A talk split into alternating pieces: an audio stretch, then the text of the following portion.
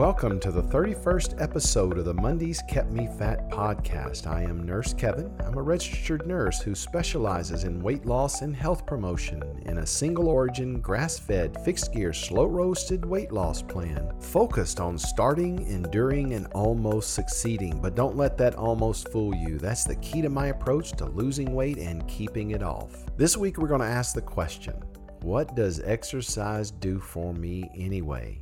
Have you ever been told something by someone and then heard that something from the TV or radio and then eventually read it maybe from a billboard, heard it on social media, and you heard it from enough sources that you finally consider it to be true? After all, when everyone else believes something to be true, it must be true, right? But like Mama used to say, just because everybody else is doing it doesn't mean it's okay that you should do it too. We often think that we should be doing something because everybody else is doing that something. And then later, we realize that that something we were doing was actually pretty silly. We realize that sometimes we listen to the crazy people of the world. And when I say crazy people, trust me, I am not insulting those with a true mental or emotional challenge. I'm talking about the crazy people that want the world to be the way they want the world to be. And sometimes they want to force us into their paradigms. And after 50 years of life, I've come to realize that about a third of the population of the world is having a tea party with all their stuffed animals and dolls. And another one third of the population are perfectly happy being one of the stuffed animals and one of the dolls. And then there's the rest of us, you and I, and what we're doing is looking around and asking the other two thirds of the population, what in the heck are you guys doing? But what about exercise? Is this something that the crazy Tea Party people are doing and we're just playing along because, hey, everybody else says that if you want to lose weight, you need to exercise. Exercise, burn more calories, and get skinny. That sounds easy, right? Well, not so much. First, we're going to talk about calories because you cannot have a discussion about exercise without a discussion about calories. And along with strength, endurance, health, and other super beneficial effects of exercise, it's the burning of the extra calories that we're interested in when it comes to losing weight. That pinch and inch around our midriff, that is pure energy stored for future use. The other day, I'm pulling into a gas station.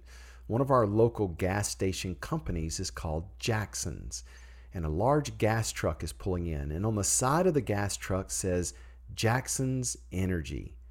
I'm thinking to myself, what? It's a truck full of refined crude oil, basically liquid hydrogen and carbon atoms. And the things that happen to us when we have a left cheek sneak, right? The stuff that we expel, hydrogen and carbon. What about fat? Human fat. What is a major component of human fat? You got it hydrogen and carbon. So when we're looking on the back of that big truck that says Jackson's Energy, what should we be wearing on the t- front of our shirts? Maybe, like for me, Nurse Kevin Energy, right? Because we're made of, our human fat rather, is made of, along with other components, hydrogen, and carbon. It is energy. To get rid of that extra energy, what we need to do is to put our bodies in a state of strategic energy deficit.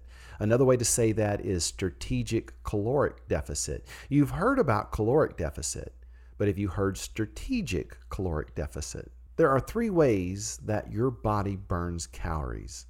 I'm going to go through these three real quick resting metabolic rate, thermic effect of food and physical activity energy expenditure. Now, hang on, I'm going to explain this. Your resting metabolic rate is the calories you burn day to day just to keep the lights on.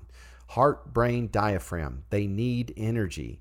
And those three things, along with some other components in your, in your body, they rely on the calories burned during your resting metabolic rate.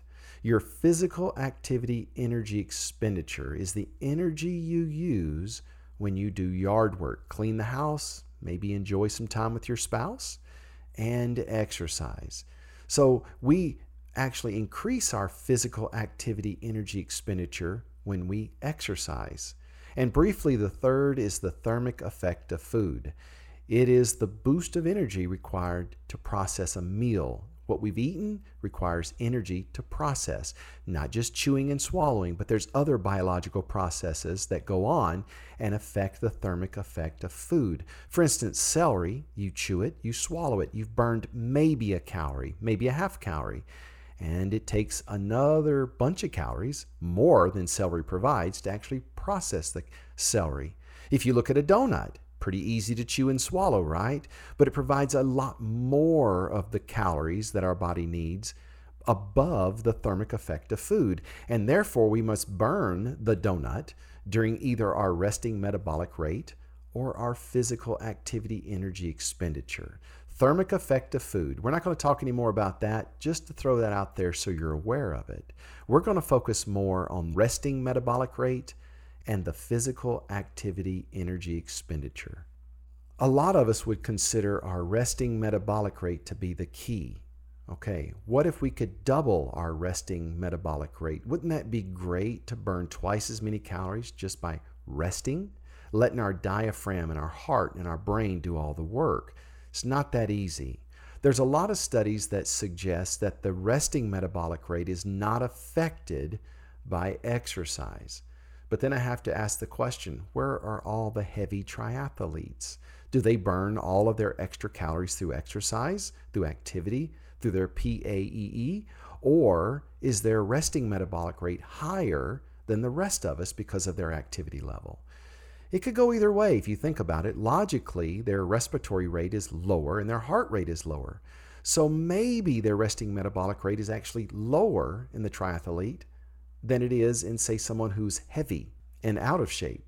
Are you confused? Sure, I get confused over this as well. But let's try to sum the what does exercise do for me anyways question.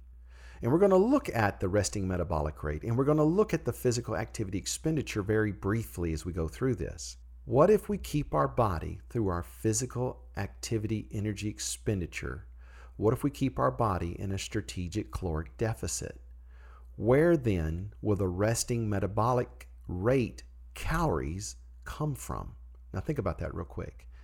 If we need about 2,000 calories per day just to maintain the lights, if we need about 2,000 calories a day just to survive, just to do our day to day based upon our normal day to day life, and we take in 2,000 calories per day, then our resting metabolic rate has all those calories that we've pulled in th- in our mouths in the form of food to pull from. It has no need to go into the emergency supply. The emergency supply is for an emergency.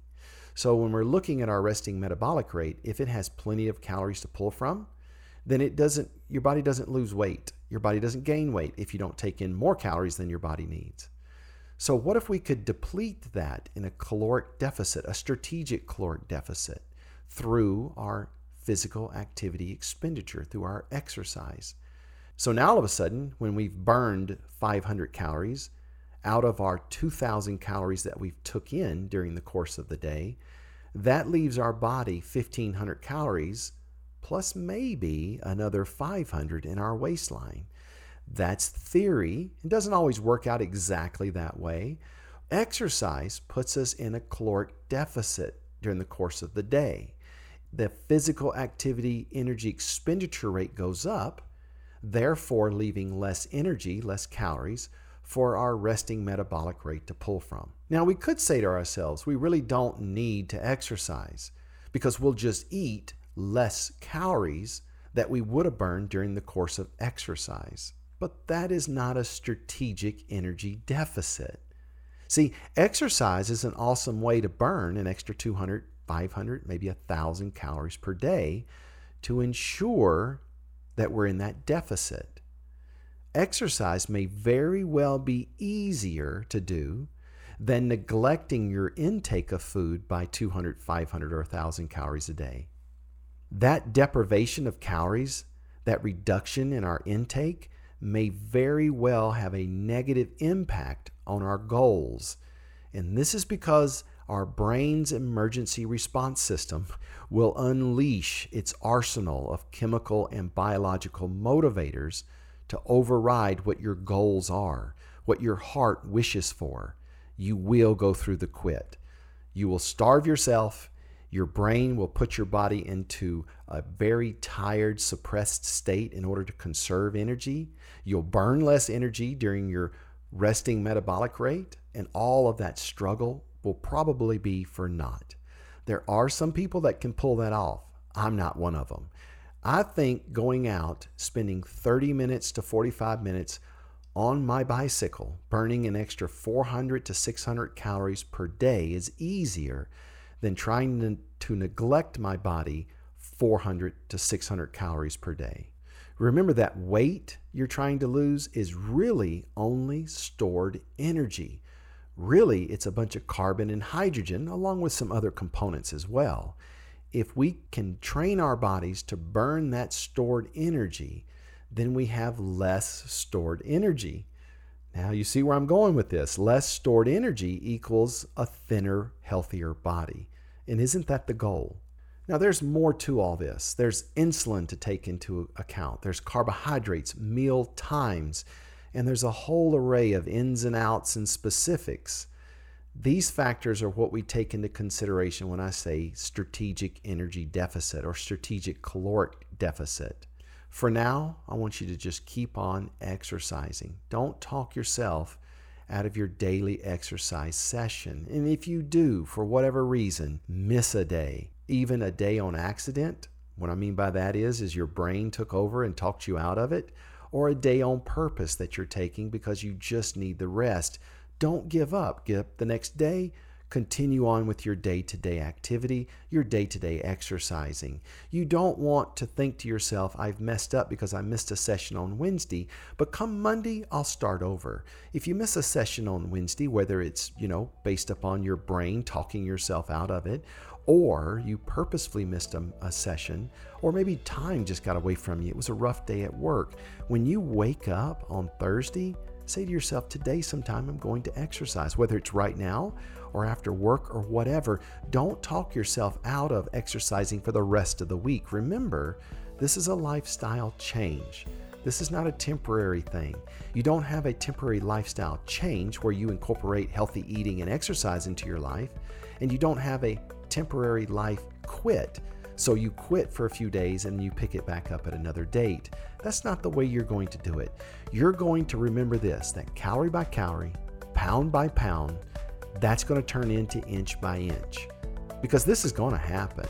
I mean, the only thing that's going to stop you is you.